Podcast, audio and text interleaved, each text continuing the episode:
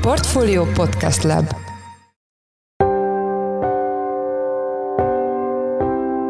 Mindenkit üdvözlünk, sziasztok! Ez a Checklist a Portfolio podcastje november 27-én hétfőn. A műsor első részében arról lesz szó, hogy mit nyer a kormány és mit nyer a költségvetés azzal, hogyha megváltoztatják a legnépszerűbb lakossági állampapír, a PMAP kondícióit és alacsonyabb kamatokat fognak kínálni nagy bizonyossággal ki lehet jelenteni, hogy ezzel az intézkedéssel a kormány is legfeljebb 10 milliárdokat és nem 100 milliárdokat spórol, ami a GDP arányosan még az 10%-ot sem éri el. Erről Zsoldos Ákossal, a portfólió makrogazdasági jellemzőjével beszélgetünk. A második blogban arról fogunk beszélgetni, hogy nehéz helyzetbe kerülhet sok Magyarországon dolgozó külföldi, illetve az őket foglalkoztató cégek abban az esetben, hogyha a kormány nem orvosolja az új bevándorlási törvény hiányosságait. Erről Szabó Dánielt, a portfólió makroelemzőjét kérdezzük. Én Szász Péter vagyok, a Portfólió Podcast Lab szerkesztője, ez pedig a checklist november 27-én. Most egy rövid szünet, és jövünk vissza.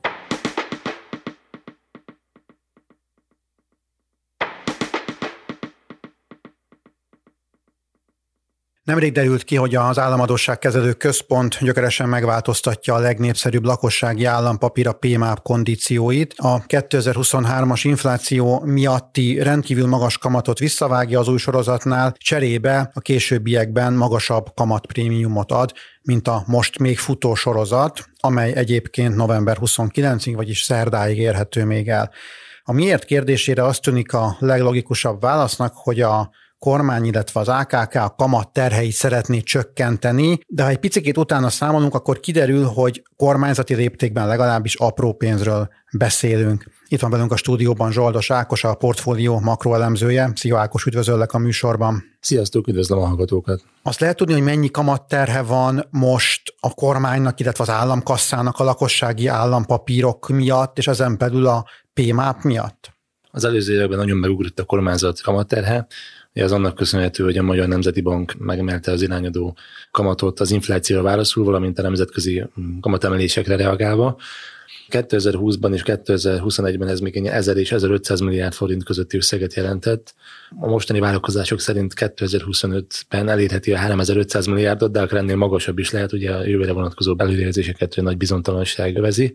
Hogy ezt el tudjuk helyezni nagyjából így a fejünkben, ez mekkora összeg, 2024-ben és 25-ben is a GDP 4%-a körül lehet a teljes kamatteher a költségvetésen belül, és ennek nagyjából a felét, vagy valamivel nagyobb összeget a lakossági állampapírokra fizetett kamatok teszik ki, és ezeken belül most a prémium magyar állampapír, tehát az infláció követő állampapír aránya az 70 százalék, tehát ez GDP arányosan is egy számottevő összeg.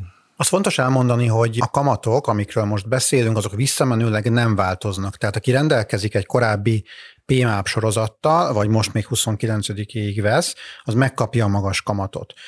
Vagyis csak azokon tud spórolni az állam, akik november 29-e után vesznek papírt. Azt tudjuk-e, hogy mit spórolunk ezzel, vagy mit spórol az állam ezzel? Igen, azért volt ez nagyon jelentős intézkedés, legalábbis elsőre annak tűnt, mivel a 2023 éves átlagos inflációt, ami várhatóan nagyjából 18% körül lehet, az infláció követő papír a 2024-es évre fizeti ki, egyébként 2025 elején, jelenlegi forgalomban levő már januárban, az új prémium magyar állampapír pedig áprilisban, csak hogy ez nem 18%-ot fog fizetni, hanem fix 9,9%-ot, tehát gyakorlatilag az állam egy 8% pontot spórol azokon az állampapírokon, prémium magyar állampapírokon, amelyeket 2023. decemberétől fognak megvásárolni a befektetők. Most ahhoz, hogy meg tudjuk becsülni, hogy az államkassa számára ez egy mekkora összeg, ahhoz nyilván azt kell tudnunk először, hogy mekkora lesz majd a prémium magyar állampapír állományának a növekedése, hiszen csak ezen a növekedésen fog az állam spórolni a meglévő állományra, ki fogja fizetni a 2023 éves magas inflációnak megfelelő kamatot. Ehhez nyilván mi csak becsülni tudtunk egy számot. A korábbi trendből indultunk ki, hogy a teljes lakossági állampapír állomány ez milyen mértékben növekedett az előző hónapokban és a korábbi trendből arra következtettünk, hogy ez 2025 áprilisáig nagyjából 11 ezer milliárd lesz, és ennek jelentős része a prémium magyar állampapír lesz, amely már most is a teljes lakossági állampapír állománynak a nagyjából 70%-át teszi ki, és azt feltételeztük, hogy az új vásárlások 90%-a is a PEMA-ba fog áramlani, és így megkaptunk egy 1620 milliárdos prémium magyar állampapír állomány növekedést, Ja, még egyszer el kell mondani, hogy ez természetesen ez egy, ez egy bizonytalan szám, tehát nem tudjuk, hogy valójában hogy fog alakulni. Korábbi trendből indultunk csak ki. Viszont még mindig nem vagyunk ott, hogy meg tudjuk mondani, hogy mennyi spórol az állam a prémium magyar állampapír átalakításával, ugyanis az állomány ez fokozatosan épül föl. Tehát aki még az első hónapban veszi, fekteti be az összeget, az ugye megkapja az egész év kamatát, viszont aki a következő hónapban fektet be, az már csak időarányosan kap hozamot, ugye hiszen magasabb összegben tudja megvásárolni, mint a névérték. Úgyhogy lemodelleztük azt, hogyha egyenetes ütemben növekszik a prémium magyar állampapír állománya 2025 áprilisáig, akkor mennyivel fizetne nagyobb összeget az állam ahhoz képest, mint ahogy egyébként most fog a 9,9%-os papírról, és azért számoltunk áprilisig, mert az új papír az áprilisban fog kamatot fizetni, régi pedig januárban, tehát január után már az egyébként alacsonyabb 2024-es inflációnak megfelelő kamattal számoltunk, ugyanis az is fontos elmondani, hogy csak ebben az egy évben lesz sporolás, az állam számára, hiszen 2025-től, amikor megtörténik a kamatfordulója a papíroknak, akkor már a 2024-es infláció szerint kamatozik mindkét papír, tehát akkor az új PMAP is már infláció követővé válik. És azt kaptuk, hogy ez a mi modellünkben egy nagyjából 20 milliárdos összeg, de nyilván nem számoltunk egyéb tényezőkkel, de nagy bizonyossággal ki lehet jelenteni, hogy ezzel az intézkedéssel a kormány is legfeljebb 10 milliárdokat és nem 100 milliárdokat spórol, ami a GDP arányosan még az 10%-ot sem éri el. Milyen időtávon számoltátok? Ezt azért kérdezem, mert ugye későbbiekben ez a papír, hogy ez egy hosszabb távú papír, későbbiekben majd magasabb kamatprémiumot fizet, de amiről most beszélünk, az akkor 25-ig, ha jól értem. Így van, 2025 áprilisáig. Ugye 2025 januárjában a régi PMAP is fordulni fog, és akkor már hát a mostani várakozások szerint a 2024-es infláció 6% lehet, de nyilván ezt senki nem tudja, hogy mekkora lehet.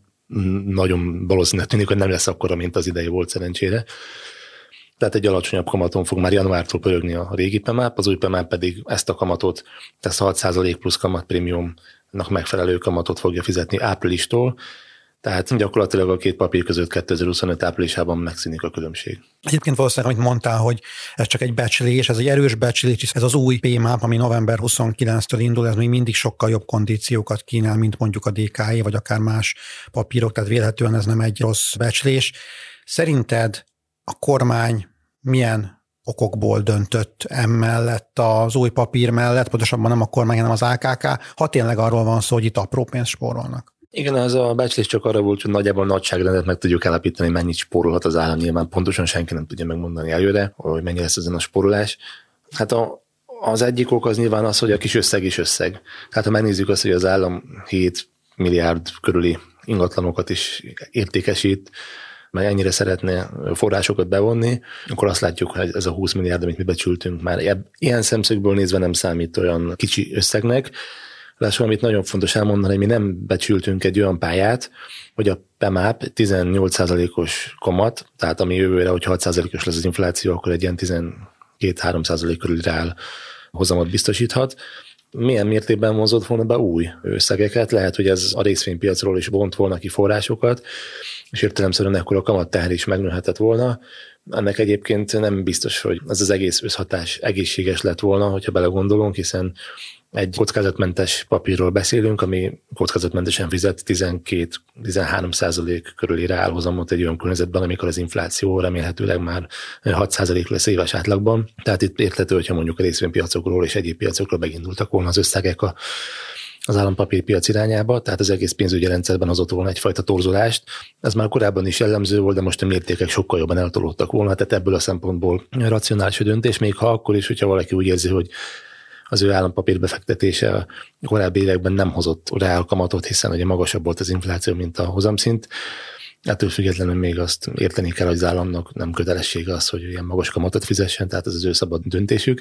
És az a 9,9%-os kamat is, ami 3-4% körüli reál kamatot jelent majd, ez a piaci kamatokhoz is sokkal közelebb van, de még azt lehet sejteni, hogy még az képest is minden bizonyal nagy vonalúbb lesz és valószínűleg a kereslet ezután a PEMÁP után is nagyobb lesz, tehát az állam úgy lehetett vele, hogy valószínűleg a kereslet növekedés így is jelentős lesz, és akkor nem tartotta célszerűnek kifizetni ezt a magasabb összeget, ami egyébként valóban már olyan, szintű, olyan szinten elszakadt volna a realitásoktól, hogy jelentős torzulásokat hozhatott volna a pénzügyi rendszerben. Világos. Köszönjük szépen az elmúlt percekben. Zsoldos Ákossal, a portfólió makroelemzőjével beszélgettünk. Köszönjük, hogy a rendelkezésünkre álltál. Köszönöm szépen és a meghívást.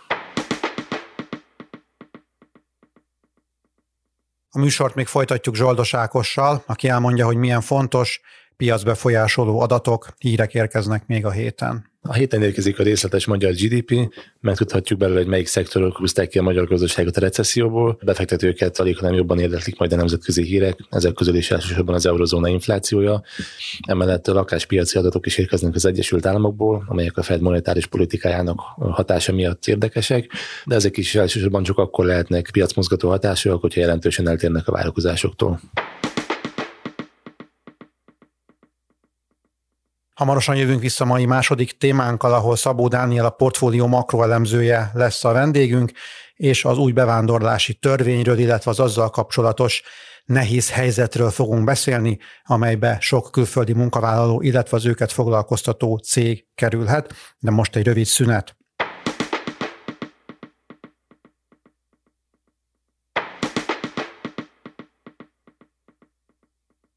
Légüres térbe lökhet a kormány sok már Magyarországon dolgozó külföldit, valamint több szintén külföldi nagyvállalatot, hanem orvosolják, nem pótolják az új bevándorlási törvény egyik nagy hiányosságát. Ha ezt nem teszik meg, az különösen fájhat a szolgáltatóközpontoknak, tudásközpontoknak, akik esetleg nem tudnak majd középfokú vagy nem szakirányú végzettségű embereket alkalmazni. Itt van velünk a telefonban Szabó Dániel, a portfólió makroelemzője. Szia Dani, üdvözöllek a műsorban. Szia, és köszöntöm a kedves hallgatókat. Kezdjük azzal, hogy jelenleg milyen feltételekkel lehet az alacsonyabban képzett munkavállalókat alkalmazni itthon.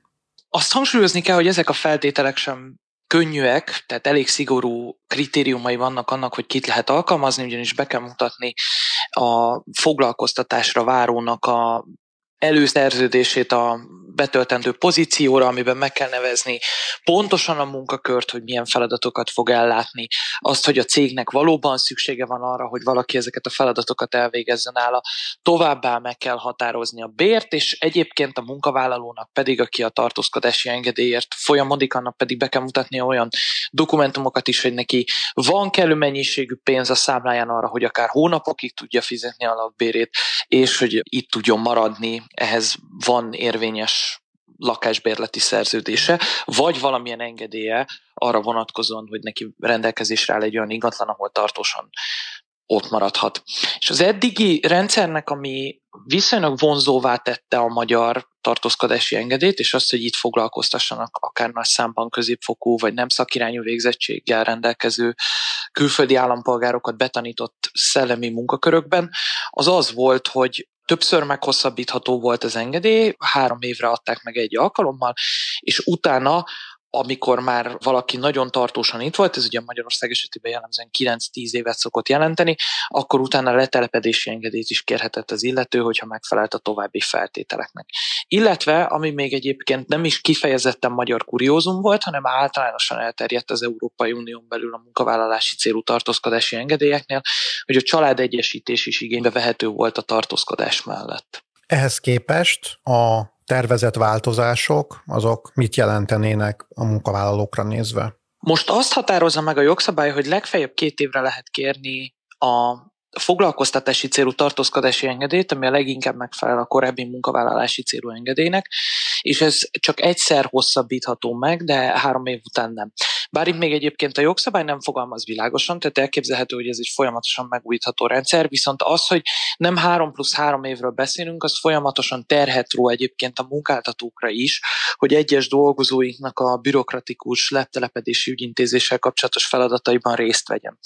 Az is egy hátránya a rendszernek, hogy mostantól kezdve további jogcímet nem lehet ez alapján létesíteni, tehát gyakorlatilag kizárt a családegyesítés, és az is egy probléma, hogy nem számít bele a letelepedési időbe, tehát hogyha valaki tartósan itt dolgozik Magyarországon egy foglalkoztatási célú tartózkodási engedéllyel, akkor utána nem kérheti azt, hogy akár állampolgárságot, akár tartós letelepedést nyerhessen Magyarországon, és ami még egy ilyen hátránya a rendszernek, hogy eddig nem volt kizárva az, hogy keresztbe lehessen működni. Tehát, hogyha valaki itt volt és munkavállalóként dolgozott, de később céget akart alapítani, akkor jövedelemszerzési célú tartózkodási engedélyt is kérhetett, hogyha a különböző feltételeknek megfelelt. Most ezt az egész kategóriát, hogy jövedelemszerzési célú tartózkodási engedély kivezetik, több más kategóriába, tehát mondjuk vállalati kártyás rendszerbe, vagy nemzeti tartózkodási kártyás rendszerbe vezetik át, vagy akár beszélhetünk a magyar kártyáról. Tehát, hogy ezeket a dokumentumokat az mostantól kezdve ezzel a tervezett tartózkodási engedély típussal foglalkoztatott emberek nem vehetik majd igénybe. Szerinted ezeknek a változásoknak, változtatásoknak inkább a politikai céljai vannak, hiszen a bevándorlás az egy, az egy igen forró téma, vagy esetleg van valamilyen konkrét gyakorlati célja is ezzel a kormánynak? Én inkább arra gyanakszom, hogy egyszerűen ezzel a forgatókönyvvel nem számoltak, ugyanis ez egy jól kommunikálható üzenet, hogy aki Magyarországra jön munkát vállalni, annak magasan képzetnek kell lennie, tehát az elit jöhet csak Magyarországra, olyan emberek, akik nagy, magas hozzáadott értékű munkát végeznek. És a probléma az, amire szakértők is fölhívták a figyelmet, amikor a cikket készítettem, hogy nagyon dokumentumcentrikus lett a magyar szabályozás, tehát az iskolai végzettségekről szóló hivatalos papírokat vár el az ügyintézés különböző folyamataiban, miközben egyébként a tudás alapú feladatellátás az, ami a munkáltatókat egyre inkább érdekli. Tehát már biztos a hallgatók között is sokan vannak, akiknek sehol egyetlen egy munkahelyüknél nem kellett bemutatniuk a diplomájukat a állásinterjún, vagy akár később is, mert hogy egyszerűen erre nem volt szükség. Persze vannak olyan speciális területek, ahol ez szükséges, de pont a szellemi betanított munkák, ez egyébként jellemzően az irodai feladatellátásra vonatkozik, ott erre nincsen szükség. És inkább azt sejtem, hogy a jogalkotó, bár ugye mit gondolt a költ vezető gondolatmenetek azok mindig hátrányosak, de azt tűnik logikusnak, hogy egyszerűen ezzel a forgatókönyvvel nem számolt, pedig egyébként egy viszonylag gyakori foglalkoztatási módja a külföldieknek, főként a már említett tudásközpontokban vagy egyéb irodai munkakörökben, és így egyszerűen a szabályozásnál arra törekedett, hogy minél szigorúbb legyen, minél látványosabb, minél több területet szabályozon, és egyszerűen, a, ahogy az egyik szakértőnk fogalmazott a cikkírása közben, a fürdővízzel együtt a gyereket is sikerült kiönteni. Azt lehet tudni, hogy hány embert érinthetnek ezek a változások? Azt ugye tudjuk, hogy ezek a szolgáltató központok vagy SSC-k, amelyek ugye Magyarországon élő, angolul beszélő magyar vagy külföldi embereket foglalkoztatnak, például innen látják el a, a egy, nem tudom, egy informatikai cégnek a szöportját mondjuk, hogy hány embert érintenek ezek az új szabályok mondjuk a szolgáltató központokban? Ezt nehéz megmondani, mert a bevándorlási adatoknak a közlése ez jellemzően csak a tartózkodási engedély típusokra vonatkozik, de az elmondható, hogy a korábbi években ez 90 ezer környékén mozgott, tehát 90 ezer munkavállalási engedélyes volt egy adott évben az országban. Ez tavaly némileg csökkent 85 ezerre. Ennek egyébként főként az az oka, hogy vagy másfajta tartózkodási jogállásokra váltottak, vagy az orosz-ukrán háború zavart be a folyamatokba. De minden esetre ennek a 85 ezernek körülbelül a harmada, kétharmada közötti szám lehet az, aki ezeknél a szolgáltató központoknál dolgozik, magas hozzáadott értékű munkakörökben. Azt fontos jelezni, hogy nagyon sokszor a cégek ezt a fajta bevándorlási ügyintézést használták a vállalaton belüli áthelyezésnél is, amire ugyan volt külön jogállású tartózkodási engedély, de annak a folyamata egy picit bonyolultabb volt, mint a munkavállalási vízumoknak a megkérése. És itt lehet egyébként még átfedés is a kettő között, de az, ami így elmondható, hogy körülbelül egy olyan 20-30 ezer alkalmazott biztos, hogy munkavállalási célú tartózkodási engedéllyel került be Magyarországra.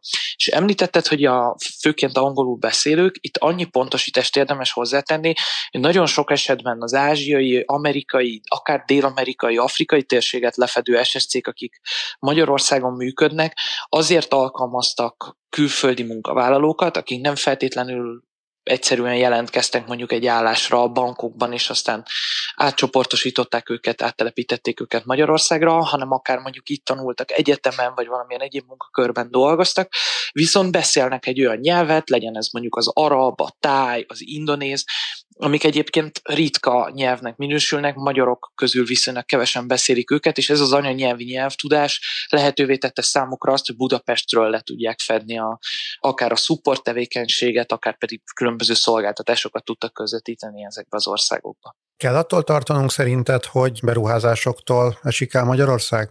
Az én véleményemnél fontosabb az, hogy ettől a szakértők is komolyan tartanak, sőt, rengeteg cégvezető volt már, főként az említett SSC, BSC, Tudásközpont területeken, akiknek komoly terveik voltak már Magyarországgal kapcsolatban, ugye a kedvező adókörnyezet miatt, akár amiatt, mert nagy mennyiségben hozzá lehetett férni olyan külföldi munkavállalókhoz, akik akár anyanyelvi szinten beszéltek egy-egy ritkább nyelvet, komoly terveket dédelgettek azzal kapcsolatban, hogy akár bővítenek, akár más szolgáltatásoknak a support részét is ide helyezik Magyarországra, és ők most bajban vannak, mert azt látják, hogy rengeteg bürokratikus teher szakadna rájuk a jelenlegi szabályozásban.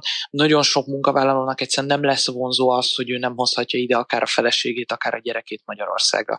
És ugyan sokan megijedhetnek attól, hogy jó, de hát előzőnik a külföldiek ennek következtében Magyarországot. Itt azért nem a klasszikus menekült vagy bevándorló kibocsátó országokra kell gondolni, tehát nagyon sokan vannak, akik a világ egyébként fejlettebb részeiről jöttek ide expatként Magyarországra dolgozni, tehát mondjuk amerikaiak, kanadaiak, akár említhetnénk japán, kínai, dél-koreai cégeknek a dolgozóit is, akik így kerültek Magyarországra, és ők nagyon fontos tagjai a nemzetgazdaságnak. És mint szakértők arra fölhívták a figyelmet, hogy ha ők egyébként családostú telepednek Magyarországra, akkor jó eséllyel itt is maradnak, magas hozzáadott értékű munkát végeznek, olyasmit, amit egyébként magyar emberek nem tudnak helyettük ellátni, adót fizetnek, itt fogyasztanak, és a gyerekeik pedig már itt járnak iskolában, megtanulják a magyar nyelvet, és ők aztán már teljesen más területeken is hasznos tagjai lehetnek a társadalomnak. A kormány szerinted még módosíthat a részletszabályokon? Mint a Gazdaságfejlesztési Minisztérium, amelyik egyébként a munkáltatói szabályozásnak a felelőse Magyarországon azt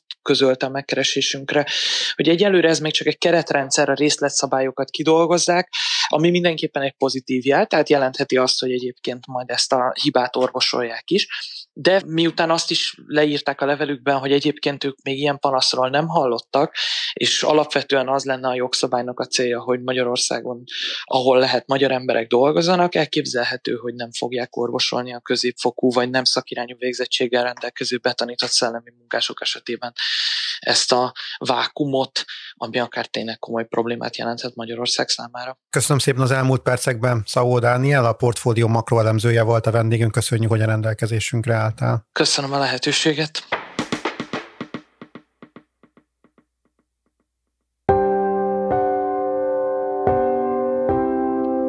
Ez volt már a checklist, a Portfólió munkanapokon megjelenő podcastje. Ha tetszett a műsor, és még nem tetted volna, iratkozz fel a Portfólió Checklist podcast csatornájára valamelyik nagyobb platformon, például Spotify-on, Apple vagy Google podcasten. Ha segítenél nekünk abban, hogy minél több hallgatóhoz eljussunk, akkor értékelj minket azon a platformon, ahol ezt az adást meghallgattad. A mai műsor elkészítésében részt vett Bánhidi Bálint, a szerkesztő pedig én voltam Szász Péter. Új műsorral kedden jelentkezünk, addig is minden jót, sziasztok!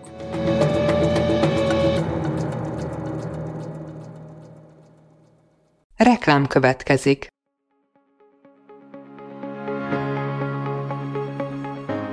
Raúl Müller Lajos vagyok, az Agrárszektor főszerkesztője. Májusban két tematikus konferenciát is rendezünk Kecskeméten az agrofood szektor szereplőinek. A május 22-én tartandó Portfolio Agrofood 2024 konferencia az élelmiszeripari vállalkozások, beszállítóik, a szolgáltató cégek és a kereskedők számára nyújt egyedi betekintést az aktuális trendekbe. A május 23-án megrendezendő Agrofuture konferencia pedig egyedülálló módon tematikus formában foglalja össze a hazai agrárgazdaság fenntarthatósági követelményeit és innovációs lehetőségeit.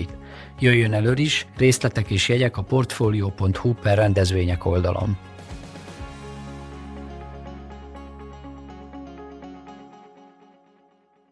Reklámot hallottak.